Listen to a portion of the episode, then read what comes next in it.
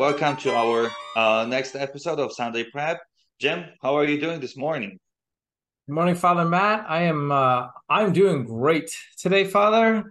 Um, as we're recording this, um, it is officially everyone's back to school. Uh, everyone is in the building, and uh, on a very personal level, um, it's it's nice to have my house a little bit quieter, my office a little bit quieter. So uh, I am delighted to have everyone back and back in a routine, and it's also it's good it's good for the kids to kind of have their uh, you know their steadiness of a schedule and get back to the classroom. So, but it's a it's a good time right now. Today's a very good day. How are you doing? I'm I'm the same. I'm just so happy to see so many faces around. I don't know, uh, you know, one uh, for once uh, yeah when the summer comes oh know it's it's so nice to, to have this time of a little quietness especially around here. Uh, you know yourself uh, how busy this place can get.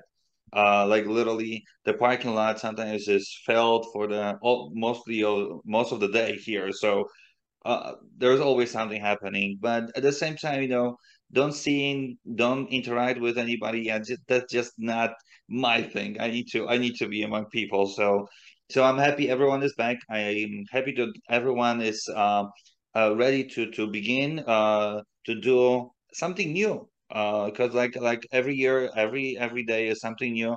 And um, we are discovering more uh, what is it around us too. So I'm happy you're happy. Uh, you have your quiet time uh, as a parent, especially. But I'm happy uh, I don't have that silence anymore too, because that will make me uh, go and do things around. That's true. Yeah. So, um, but um, as always, hey guys, uh, week is almost uh, going so quickly, and uh, we're coming um, to our next Sunday uh, to to meditate upon the word of the Lord and what he what he is teaching us. And you know, in the light of of uh, the things that are just starting, uh, the readings, uh, especially for me, um, uh, speak uh, very strongly on on those things that we really need to focus in our life. Um, and as always, we are talking before the the videos, and um, you know, there's um, we stopped a little bit for uh, at this reading. Oh, let me put it this way: uh, at the first reading from the uh, book of Prophet Ezekiel, um, because it may sound a little scary uh, to to all of us, and I will tell you in a second why. Um, let me just read the just the one sentence um, from from the reading. Um, the uh, hold on, I even I lost myself in the reading. Uh, but if you warn the wicked trying to turn him from his way, and he refuses to turn from his way, he shall die for his guilt, but you shall save yourself. And the previous uh, sentence was uh, the opposite. If the if you are not helping, uh, then you shall die, and God will take us responsible for that. Yeah, you know, as as a priest, um, yeah, that speaks uh, pretty heavily uh, to me because yes i myself uh, have taken this very responsibility to to go among sinners to speak to them to teach them about the mercy of god and uh, to turn uh, from their ways who are uh, not good who are not which are not leading to towards god. Um, and um, if i do refuse that or i will be teaching the opposite what, what will happen then? Uh, where will that lead me or the other person? Well uh, definitely not towards God, and God will take me accountable for for those actions, for my actions, um, as well as uh, the one to whom God sends me. And so, um, but at the same time, God uh, reminds us that um, as we are walking, as we are following Him, as we are learning about His ways, and especially, like, uh, for example, priests or religious, we are discovering um, the ways of the Lord uh, more deeply, uh, more carefully uh, we are given this time to um, deepen ourselves in that uh, in those ways, in the ways of the Lord. Um, but he at the same time is reminding us that we cannot keep it to ourselves only, that we are not to uh, hold what God is teaching or trying to tell the person. But then, how do we do that? Um, how do we say to a person, okay, you're a sinner, you need to convert, otherwise, you're going to go to hell? Uh, yeah, that would be probably the easiest way to to do it, but that's not the way God wants us to do it. God wants us to approach with love, with care, with compassion, with understanding. Uh, so it's not like we are going to to condemn the world and then okay, let's hope somebody will convert. No, we are going to show who God is and how much time He is giving us. What is it? The time can be year, can be two, can be lifetime. We don't know that. At the end, at the same time, we cannot assume that it is our actions, our world, our words uh, that do that. It's the word of God who is constantly at work. Okay, and I will I want to highlight that constantly at work.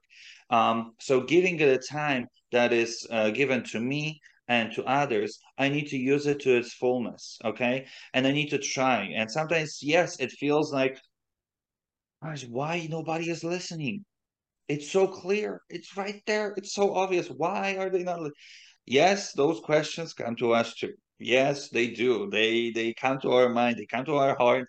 Um, and but at the same time, we cannot um, put that uh, then okay we haven't done anything. No we need to do whatever we can um, and we can we need to use the time that was given to us. Now at the same time how do we do that um, in the everyday life? How do we approach people? How do we talk?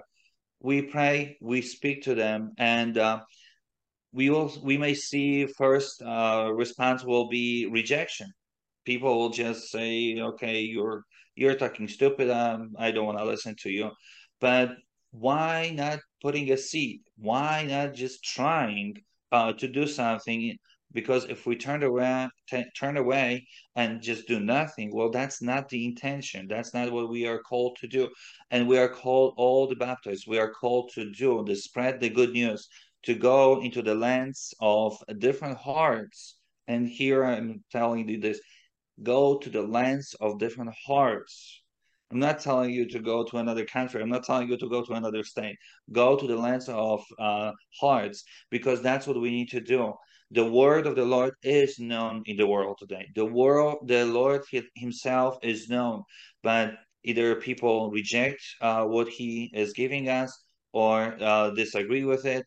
There's so many different reasons, and especially in our culture today, when so much can be offered all right, so much can be given, and at the same time, uh, after some of the time that was given to us, everything seems that it's nothing, uh, because there is there is no uh, firm intention of of eternity. But wrapping it up all together, when we listen to this reading on Sunday, um, it's not that God wants to scare. God wants us to be reminded of the mission that he entrusted to us. The mission to proclaim him the mission to speak about him the mission to go into the lives of the people and uh, be not afraid because we are called to do this. We are we uh, we were asked to do this and we said yes to it. So uh, god is reminding us of the promise that we have made uh, by saying yes we are ready to go and and preach his word, the good news to the world. So that's where my mind is going. Uh, that's what uh, I want to share with you today, and uh, I'm gonna pass it down to Jim. um, well, you know, Father, this, I, you know, we were saying before, as you mentioned, that you know, this there's a lot of intensity here in this reading. Um, and I'm sure I don't know, you know, the church has this plan, and I don't know who's behind the plan of sculpting out the readings and kind of there's always these kind of themes that seem to run through. And uh, you know i don't know who decides that like for the 23rd sunday in ordinary time this is going to be like you know tough evangelization sunday you know but uh, for however it came about there's there's a kind of uh, uh, an intensity here that i i think is very obvious. And it kind of carries through all the readings. Um i have three kind of thoughts uh, kind of swirling through my head. And the first is this, which is to say something like, um, I don't know, like I almost want to kind of cry out to God, like, why are you asking me to do this? Like, I stink at this, and most of us stink at this. Like, you know, the the reading from Ezekiel here, um, it, it's the Lord speaking, and he's giving the instructions um, to the prophet to go out into um, speak to the sinner, speak to those who are wicked, and try to get them to change their ways. And if they listen to you, great. If they don't listen to you, well, they'll die. But if you don't tell them, they will die, and so will you. And so suddenly, like Ezekiel's like, I have to carry the burden of doing this task that's going to be really difficult. And I'm sure Ezekiel's thinking to himself, like, why don't you just do it yourself? you know, like this would be much easier. And I think you know, there's an initial response in the process of evangelization where, um, you know, Father Matt, I don't know exactly how it plays for you, but I'll, I'll speak for myself that, you know, growing up, there was, um, you know, moments of, of struggle with faith, but there was a kind of, um, how would I describe it? a kind of conversion like experience when I was late high school that made the faith very easy. And so, kind of studying and falling more in love with the Lord became easier. It, it, wasn't as challenging. Whereas other people, it's a it's a very real struggle. Like they can be presented with all of the arguments, they can hear all of the guest preaching, and you know listen to this person and read this book and you know pray this way, and they still struggle. And so um, there is a gift that has been given i know to me the gift of faith and i know to you too father and how how you came about in your uh, um, personal experience. And all of us who who believe there's always a gift of faith. But with that gift there's kind of this um either implied you know uh, implicit or explicit command to now go and share this with everybody or with your parents or with your siblings or and I think that initial reaction that I, we have is sometimes like, why? Why do I have to do this? Why can't you just do this? Like this is really hard. Like, um, but I I think that we're maybe looking at it the wrong way, right? Because um, so my first thought is kind of this kind of like guttural reaction, like, Lord, why do I have to carry the burden of telling everyone when they could maybe laugh at me, spit at me, reject me, make fun of me, like treat me bad, reject me, fire me? I could, you know, have all these problems. Um, but I think it's rooted in ultimately the opportunity to participate in the divine life, to be more like God, right? God who um, wants us to share in his life, allows for us the experience to be like him, to bring the work of salvation to others. Not that we become the savior, that's not what I mean at all, but we get to kind of introduce people to the savior. And I think that is a very godlike thing to do. And I'm not saying that like, you know, those who, you know, work formally in the church are godlike, but any Christian can do this, you know, by sharing the good news of the gospel. You become a, a kind of a participant in the divine life um, by introducing them to the Savior. So that's my my um, my first thought. My second thought is this: is that there's there's kind of an urgency here um, which seems very, very obvious. And that urgency can be, I think, intimidating and frightening because you know we get caught up in the busyness of the day. But the thought that comes to mind is um, you're gonna think this is ridiculous. Like most things I say, probably um, is the Teenage Mutant Ninja Turtles. So, so a couple of weeks ago, your father Matt has no idea a couple of weeks ago, um, uh, I took my kids to go watch. It was in the theaters, Teenage Mutant Ninja whatever. They, they came out in I don't know the 80s, the 90s. I remember as a kid watching them, and I loved them. So I took my kids, thinking like, all right, this is for them. Like they'll they'll like it. And I sat there just like, this is fantastic. It was fun. It was like entertaining. It's a cartoon, but I was like, this is really entertaining. Anyway, when I came home, I was like so delighted by the movie that I kept like talking to my wife who didn't go. I was like, oh, the movie was great. They did this. And I wanted to tell people about it because I had like a delightful experience and I wanted to share it. Well, that's ridiculous, of course. And I'm not comparing the savior of the universe to the Teenage Mutant Ninja Turtles. But the idea that when we experience something uh, good, we tend to want to share it with others. And if we really experience the love of God, there's a um, there should be something within us, and not kind of a fearful like, oh, I have to go tell people about Jesus, or else I'm going to get in trouble but hopefully kind of like a wow, this is great. I want to tell people this is good.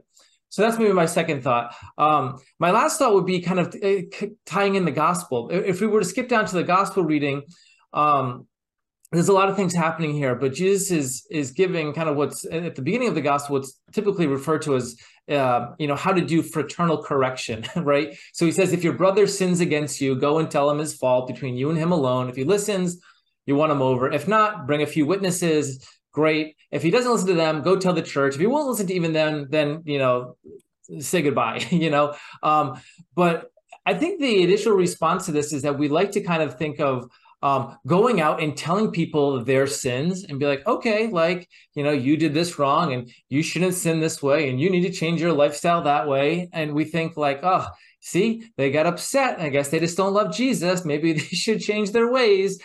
But I think it's interesting just to kind of as a thought experiment to flip it around to um, put ourselves in the shoes of the person who's being corrected. And I think we don't like to be corrected at all. I know I don't. Um, and whenever we are corrected, whether it's by a boss or by a friend or a spouse or even your kids, um, there's a kind of humbling aspect to it. And I think that's something that goes hand in hand with this idea of kind of going out and preaching and sharing the good news and trying to get those to kind of uh, maybe repent from sin is that we need to be acknowledging of our own sins and our need to kind of be corrected hopefully corrected well with kindness and charity, but to be corrected however it comes to us and have the humility to recognize I was wrong about this and to to seek uh, forgiveness, however that looks. So anyway, those are my three random and disconnected thoughts for today that may or may not be helpful to anybody out there. So I don't know. What do you think, Father? Well, there are so many always thoughts uh, that the Lord is giving us. Sometimes it's, it's really hard to focus on one. Um, but um, when we begin, when we start doing something, it's better to start with one thing, not uh, open three different and just leave them open like that. So who knows? Maybe one of yours or mine will will open the new door. So let's hope uh, the Lord will speak to you uh, in a greater way uh, to help and enrich your life, because uh, that's His intention. So let Him allow Him to do it for you, uh, as we do ourselves to the best of our ability uh, in our everyday life. And so God bless you. We'll see you all Sunday. And parents, do enjoy this little silence time at, home. We have it all here now. God bless you all. Bye, everybody.